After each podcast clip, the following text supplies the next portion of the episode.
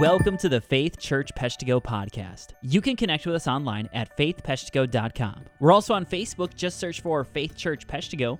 Today's podcast features a conversation between Pastor Jay and Pastor Jeff talking about the sermon from March 7th, 2021. Hey, everybody. Welcome to the Faith Church podcast. I am one of your hosts, Jay Williams. And joining me today is Jeff Clossy. Hello, everybody, and hello, Jay. Awesome to be here today.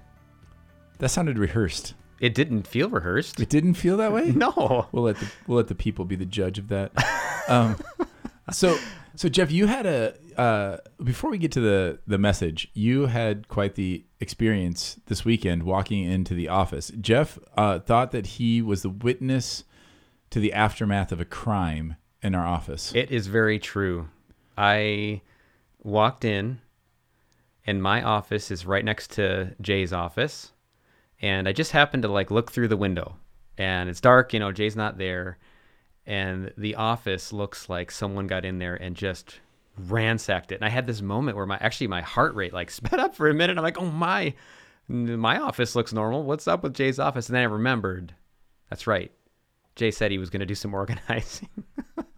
but at first I thought, man, did someone looking for something hidden in one of the books? the it did look like that. It looked like somebody. It looked like we were in the middle of a movie where someone knows that the hidden treasure map is stored in one of the books in my office, and it's just strewn about. Yeah, it was National Treasure basically being played out in Peshtigo. Yeah, it was. It was. I'm sorry to frighten you. No, there was no crime other than my disorganization over five years. There are many people who would say that was a crime, but the the only crime that I'm aware of in that was that I have I've been here for five and a half years, and still have not unpacked everything. Isn't that something? I I have fallen into that before too. No, you haven't. Your Uh, office no. was like fully organized within 48 hours. Well, I have stuff Jeff, at home still. stop though. it. You well, that may be, but here, here in the here in the office, Yeah, the office. I I will give you that. My office is a bit more organized. I have.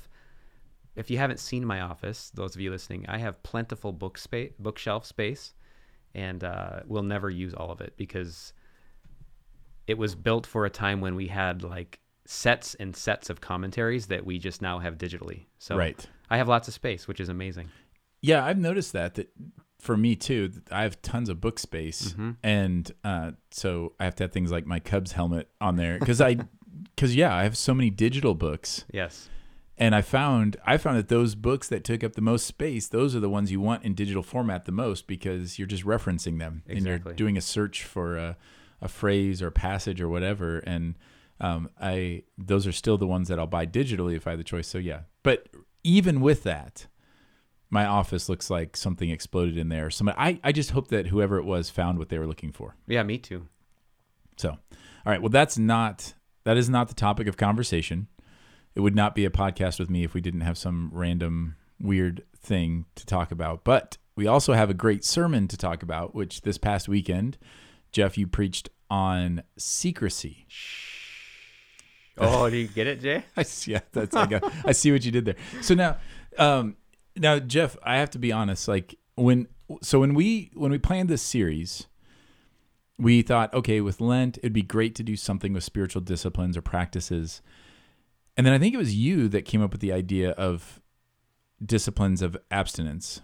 Yeah, I think we were brainstorming and that came out and Yeah, came to the surface, rose to the surface. Right. And and then we listed out a bunch of them and we listed out like fasting and silence and solitude and simplicity and frugality and sacrifice and then secrecy was on that list. And as we're looking at the list and we're doing kind of like our draft of like which topics, I'm thinking, well, obviously nobody's going to want to do secrecy. Like what I don't even know. I, I'm not even sure what I would do with that.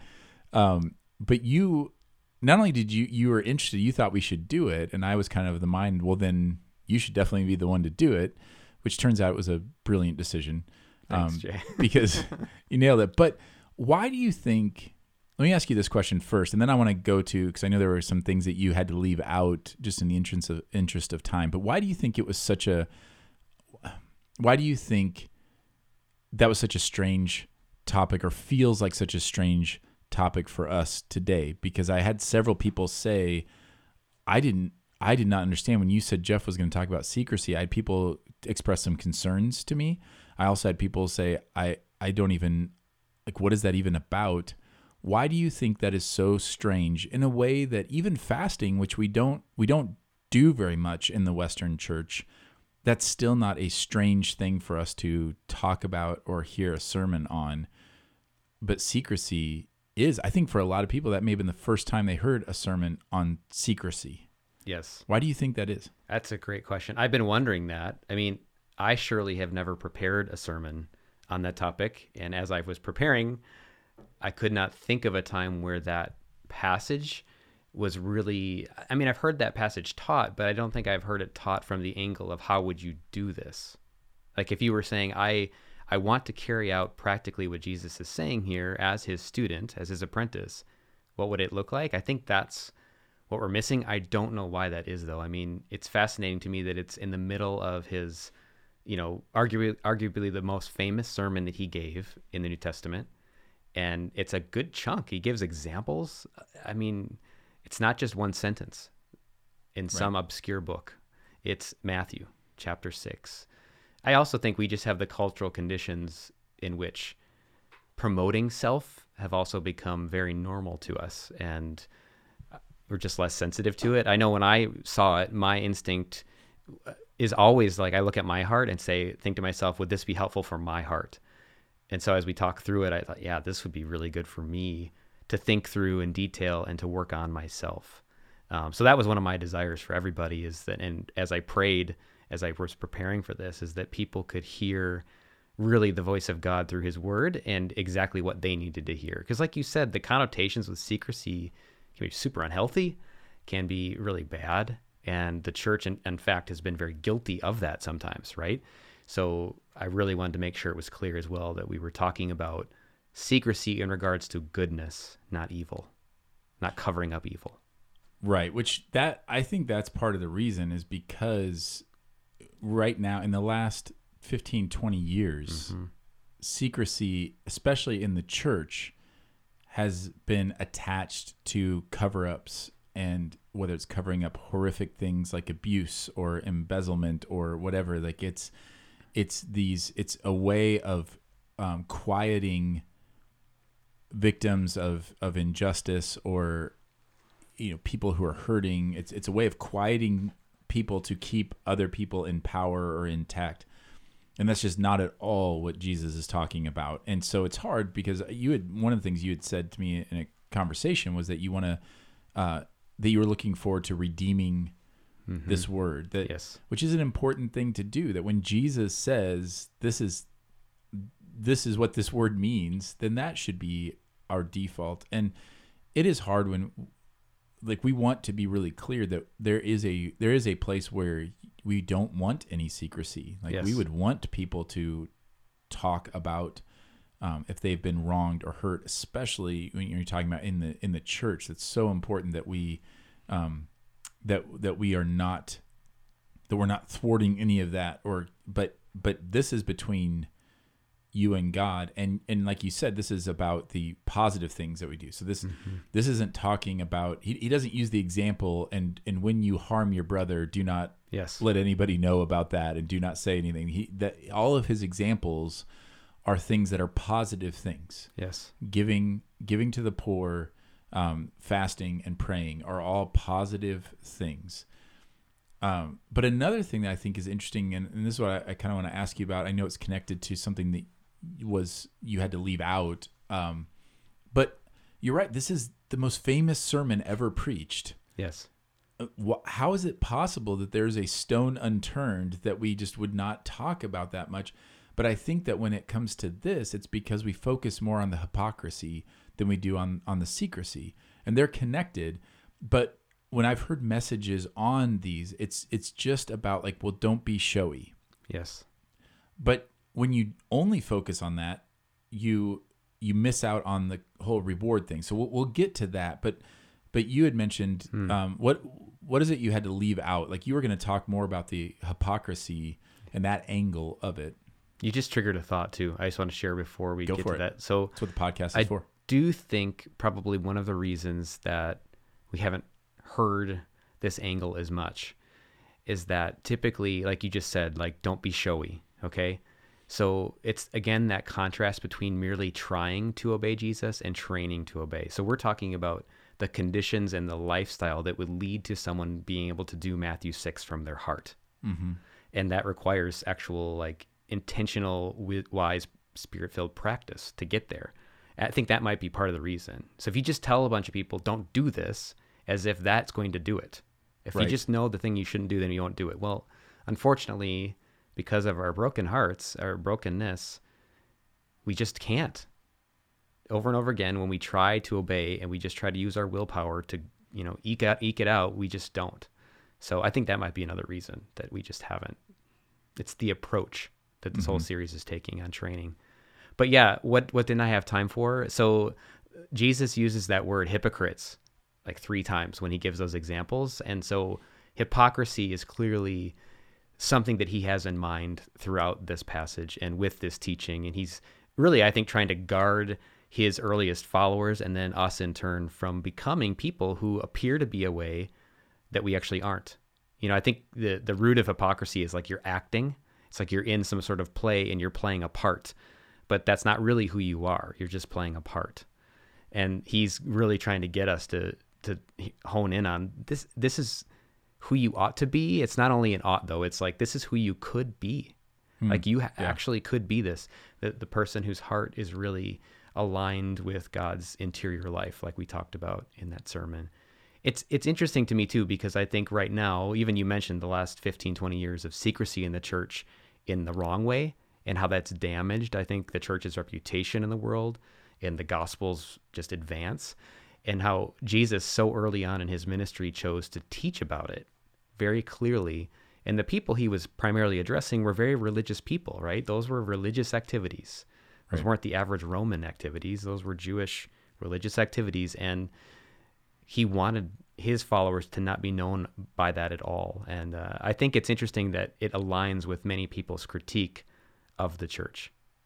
You know, like, and it grieves us too. I mean, I I think the reality is those of us in the church, it grieves our own hearts when we when we realize, yeah, I was acting right there. That was hypocrisy in Right. me. But then when we see the larger examples of it, like the real, the ones that end up in the news, it's just such a grieving thing and sobering thing. And to me, there's, I think we can take a bit of comfort in the fact that our Lord, the one we're following, clearly taught that is not what he has for us. That is not his intention for his people or for his church. Yeah, and I think you know what's interesting too is that idea of hypocrisy. You're right. That's like the number one criticism when you talk to people who are outside of the church, and you ask them like their views on the church. Their issue is never with Jesus. I, I I I don't think I've ever run into somebody who says like that that Jesus and the things he taught. I, you know, that's just terrible. It's always about Christians, and the number one charge is they're all hypocrites. And I think, I think one one thing that we have done that has created a bigger problem with that is that we've denied the charge rather than embracing it. Because the reality is, is I am a hypocrite. Mm-hmm. This is it, Romans eight, Romans seven, and Romans eight are just the, the hypocrisy of our minds and our actions that we we are constantly in this battle, and we will be until Jesus returns.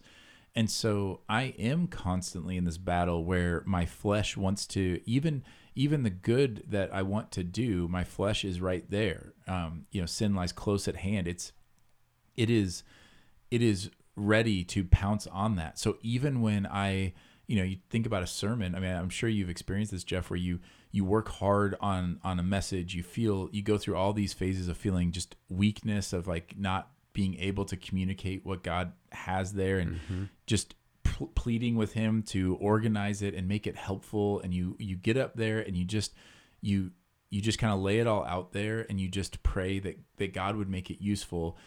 And then there's somebody you know that'll come up and say like man that was really great. And there's this fleshly part that's like devours that you know? And so then in that moment you say well then am i a hypocrite? Like mm. is all that is all that work? Well on one hand yes. Mm-hmm.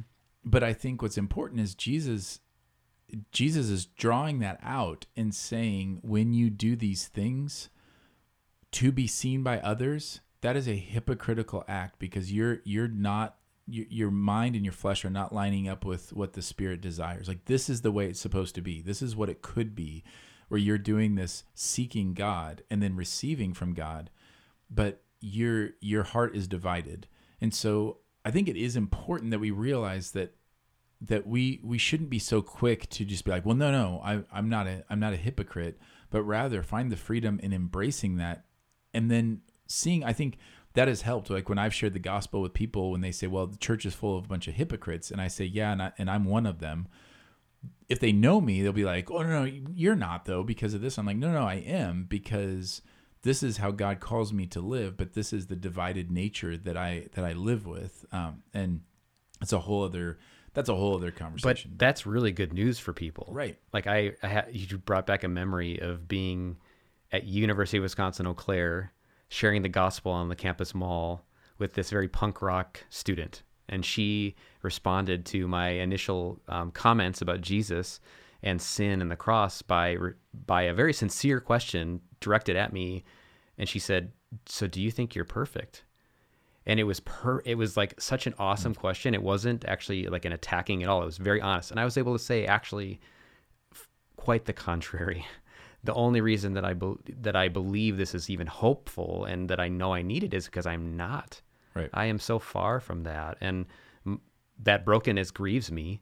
Right. but jesus he he's he's not uh, unaware of it and he is the solution to it and for it. And her face was just so interesting how she responded. I think that in her mind anyone who would share the gospel like that with a stranger which is not the normal course i was just in a unique mission opportunity um, must think they're perfect and uh, therefore must be a, hypo- a hypocrite because she knows i wasn't perfect. Everyone knows that. Right. it's just intuitive.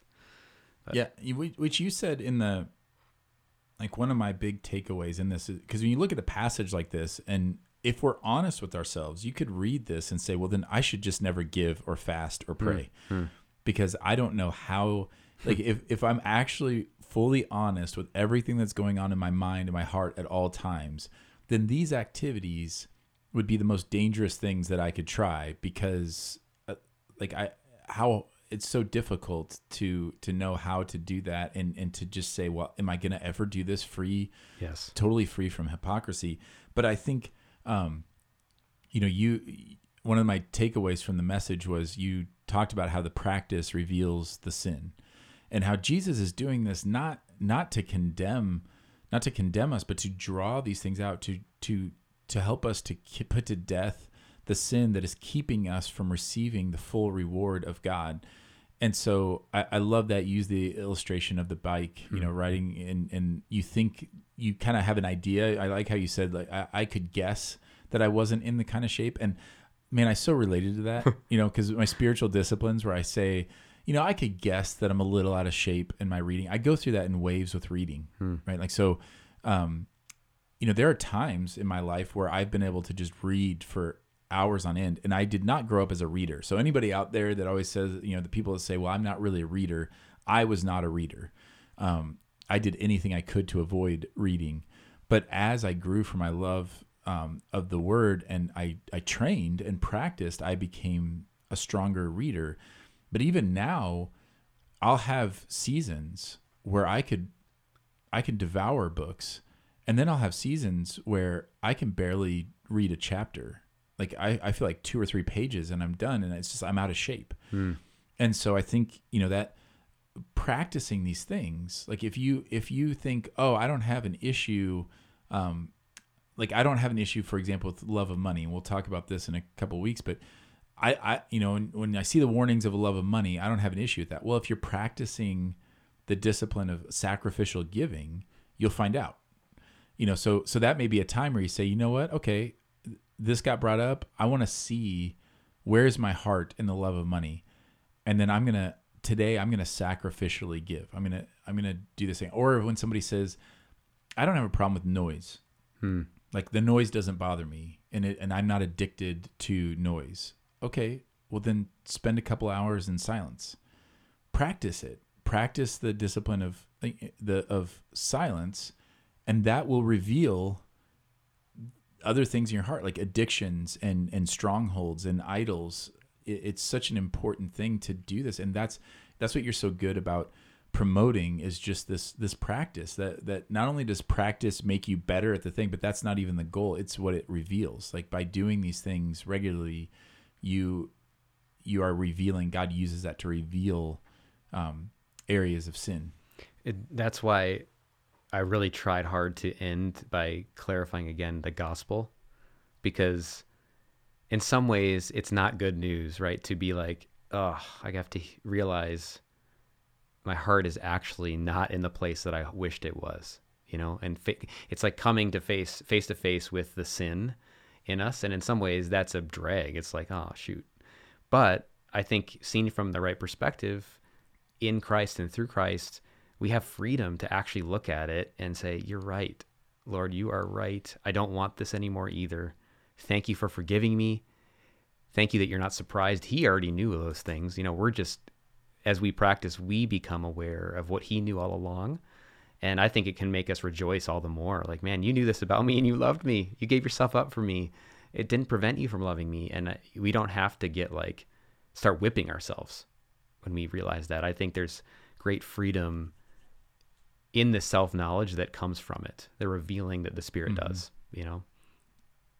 So one question I had, and I wrote it down very early in your message, was how do we reconcile this this um, part of the Sermon on the Mount about secrecy with Matthew five when Jesus says, you know, let your light shine so that people will see your good works and glorify your Father in heaven. Now you did a great job of connecting those two. So no sooner had I written down the question than you were you were on top of that, and you had a great uh, illustration about the snow removal and and how because you didn't know who had done it, your your inclination, if you had known who had done it, then your inclination would be to give them that person thanks. You like I gotta I gotta pay them back. I gotta do something for them. I gotta thank them. I gotta.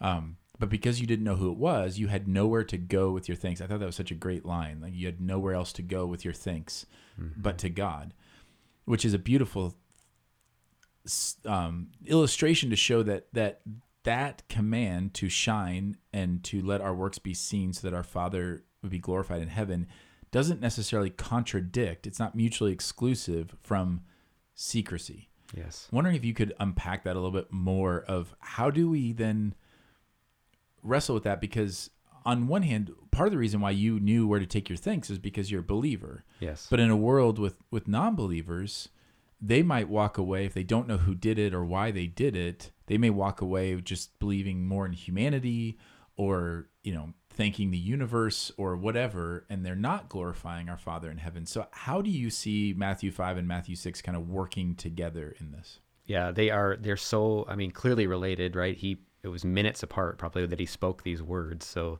it would have been in the original hearers' mind, hearers' minds as well. I, I think part of it, the answer is it does get at um, the motivation again. It's why are you doing it? Are you doing it in order to be seen or not?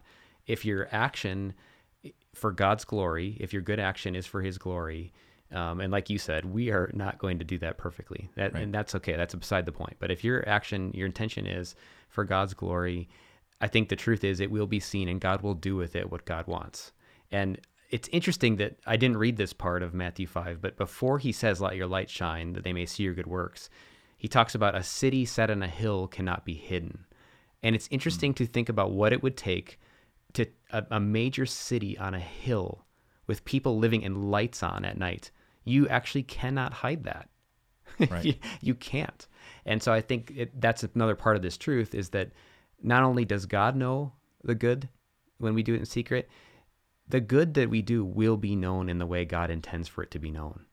He will he will do what he wants with it. And I think the question of someone who doesn't believe in Jesus, what they will do with it, that is a great question. I don't know I have a great answer for that other than you know, I have read, I don't know if it was C.S. Lewis or G.K. Chesterton, they talk about the awkwardness of feeling gratitude and having no one to thank. Mm, hmm And so you might imagine that that could happen.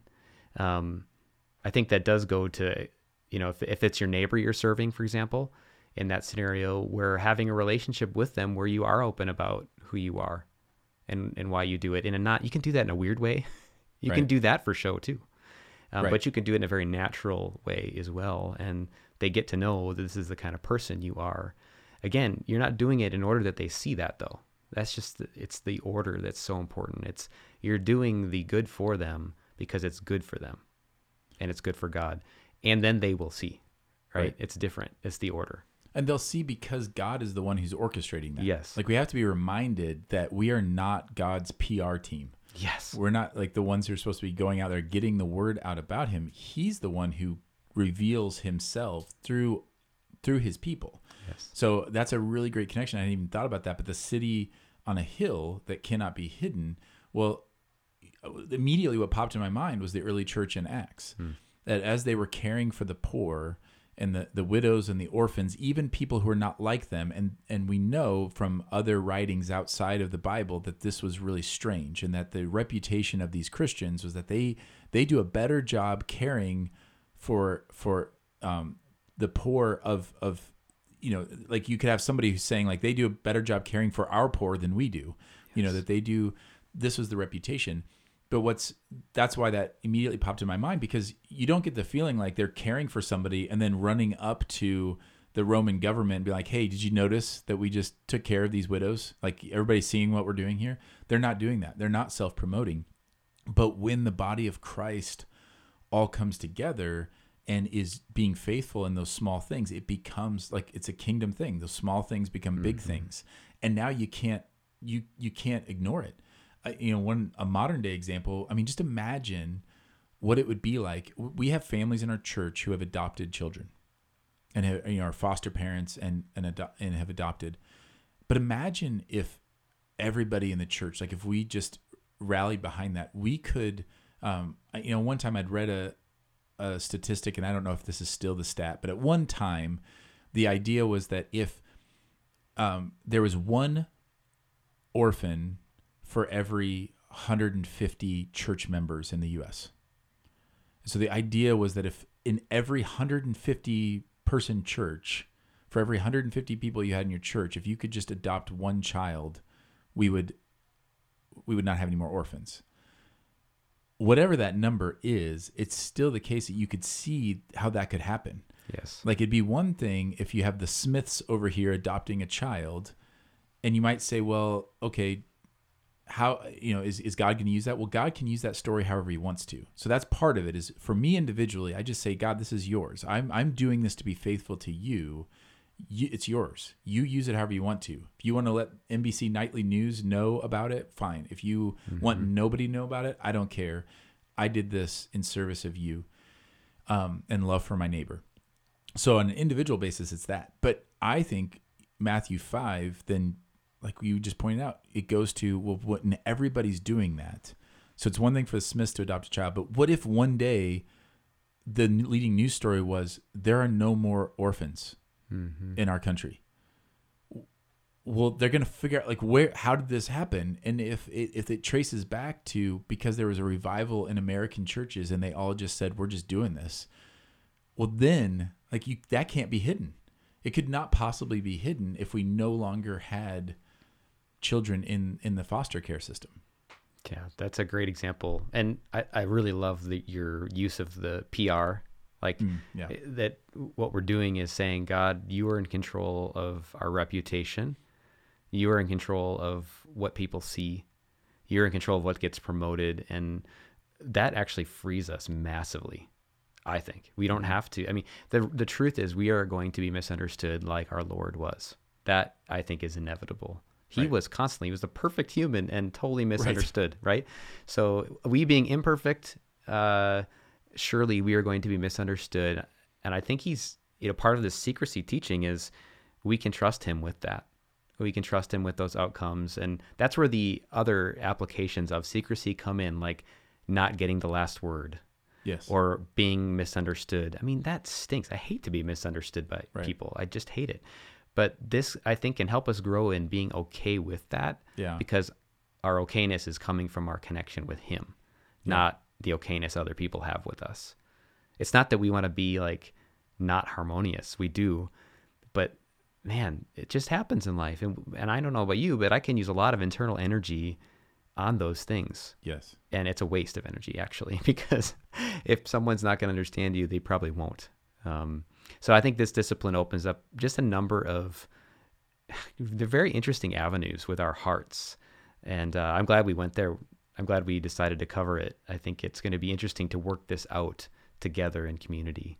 Well, and what you just said there kind of goes to the reward aspect that the reason I want to defend myself or I want to make sure I'm understood or at times where I kind of hope that something gets found out, it's because that's that's what I'm seeking. So I think sometimes, you know, sometimes we um, we are thinking like, uh, you know, with a neighbor or whatever that you're saying, well, I want them to know because because I want to be able to share the gospel with them. That's where I think we need to have a more corporate view of this and realize mm. that that you know they may not connect that I did this or even why I did it until later when somebody else God brings into their life to share the gospel and now they connect these dots. Like that goes to I just have to trust God that okay God you do with this what you want.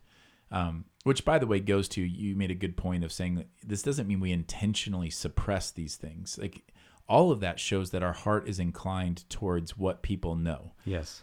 So whether whether I want to go to great lengths to make sure someone finds out my good deeds or I want to try to go to great lengths to make sure they don't find out my good deeds. Mm-hmm. Both of those are the wrong heart posture.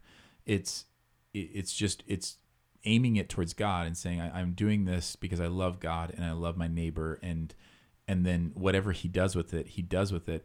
And that's where the rewards come in, which I think is such a misunderstood I mean, the rewards of God, it's so misunderstood. I think we need to do a whole sermon series on the rewards of God because it we tend to fall in these ditches where you get you get one ditch where we see people just like pursuing rewards and that and then we translate those into earthly things so yes. prosperity and um, all these different earthly rewards that if you're faithful, then you'll be healthy. If you're faithful in your business and you do things the right way, your business will succeed. And, and we start pursuing that. But then I think the other ditch we fall into is we just say, well, then there are no rewards. Yes. But Jesus talks about rewards a lot. And so it's really important that we understand how we do this. And I think um, you did a great job of, of connecting those. That the reason why we are rewarded from God is because that's who we're seeking in the first place. So if I'm doing this good deed for like with you know to borrow an old kind of tired phrase but it still makes sense of like an audience of one like I'm just I'm doing this because I'm delighting in my father and so it's my joy to do whatever he sets in front of me and to be faithful well then the rewards I'm going to receive are from the same direction and and those are just better.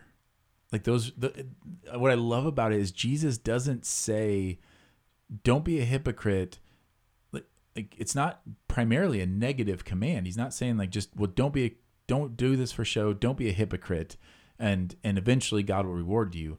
He's saying like do this better thing. Like do this if you if you can untangle yourself from this sin over here and pursue god in this you will receive something better and it's not just in heaven it's it's right now like yes. and and that reward is better. And you mentioned a couple of those. I wondered if you could, um, like I don't know, and I'm putting you on the spot with this of like, but are there other personal examples that you can give where you where you've been able to receive that reward and where that reward has been better because it was you received it from God in doing one of these things or in something else related?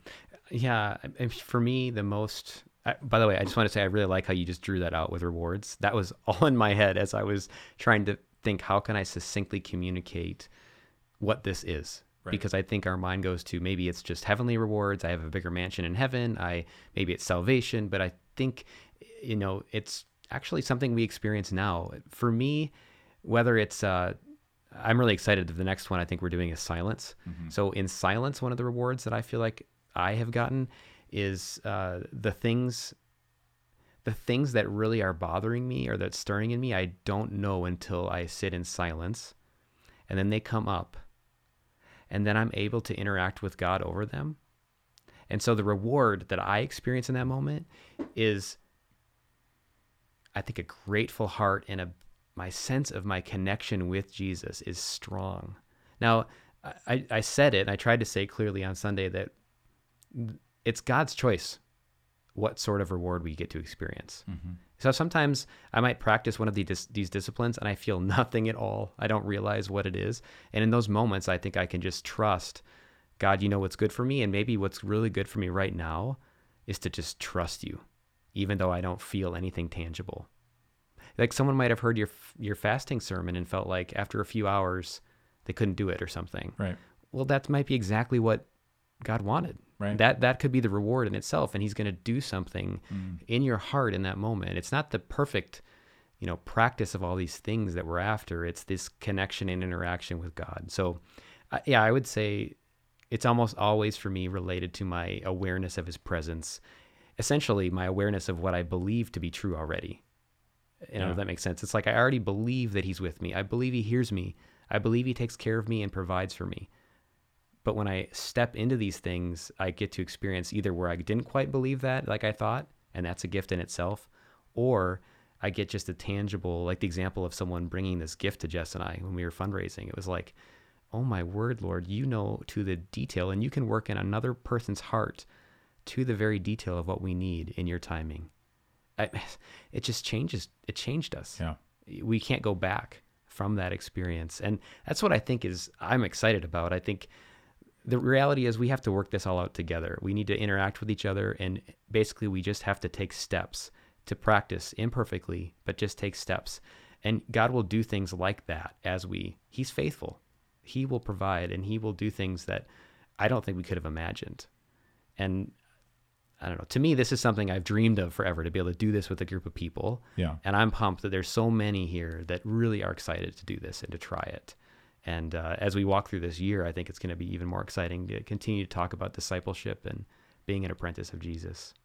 Yeah, I've, I mean, we're already hearing stories. That's one thing I would encourage you if you're listening to this. If you have stories of how you have practiced and how God has blessed you in that, we would love to hear them. I had somebody share an incredible story after um, fasting, and and they even said, "Well, I didn't know whether to share this or not because I didn't want it to sound like I'm bragging." And I can only imagine how much more so after a sermon on secrecy. So if you if you're struggling about whether you should share something amazing that happened during the fasting week, I can only imagine like how much worse that would be in the secrecy. But bring that to God and let that but understand that um, those those stories are encouraging to us, but we also want to get those out to that that people would know okay there's something happening. We're we're all practicing this and trying this together. And you know and i think about those rewards and how god rewards us. I think that's good that we we don't always see it in in the moment. But i just i i jotted down like while while you were preaching of how silly it is that i would seek rewards from man. Hmm. Because they're just so fleeting and anybody I, i've used this illustration before but anybody who knows like when you do something for somebody expecting a, a thank you or anything like that you know that thank you is never enough. It, like a person can't thank you enough to actually fulfill you at that level. It, it goes away. Like at some point they stop being thankful. At some point like they they gave you a thank you or a gift card but the gift card wasn't you know wasn't to a place that you like or it wasn't i mean there's all kinds of weird things that happen in that. And and you also did a good job of making sure it's you know showing appreciation is not a wrong thing either. And, and we should we should absolutely appreciate people. And so if i find out that you did something kind for me i'm not stealing your reward. I've heard people say that before Yes. like well i didn't want to steal your reward in heaven.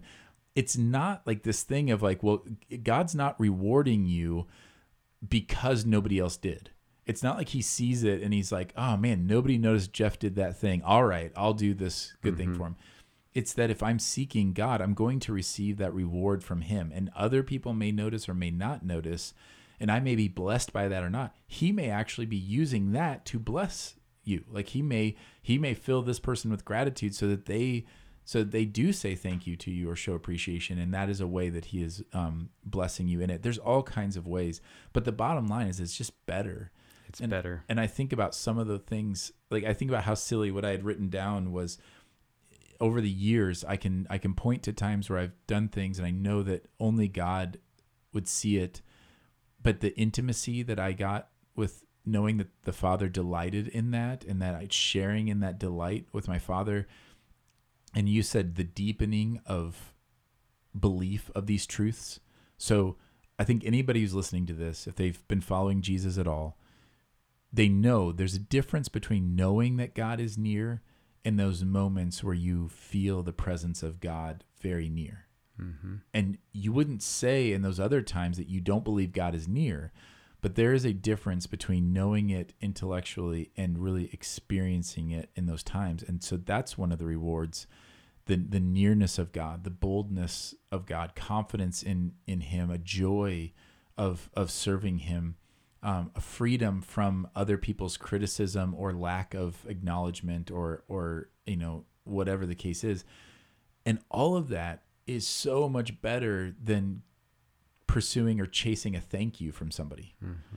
Like how how fleeting and how silly is it to chase someone a human being's gratitude when I can actually delight in my father and he and feel his delight in me and to see the growth and the, that he's changing me and the confidence that he's changing me and I mean it's just It's so much better. so much better. and it's so much better for each other.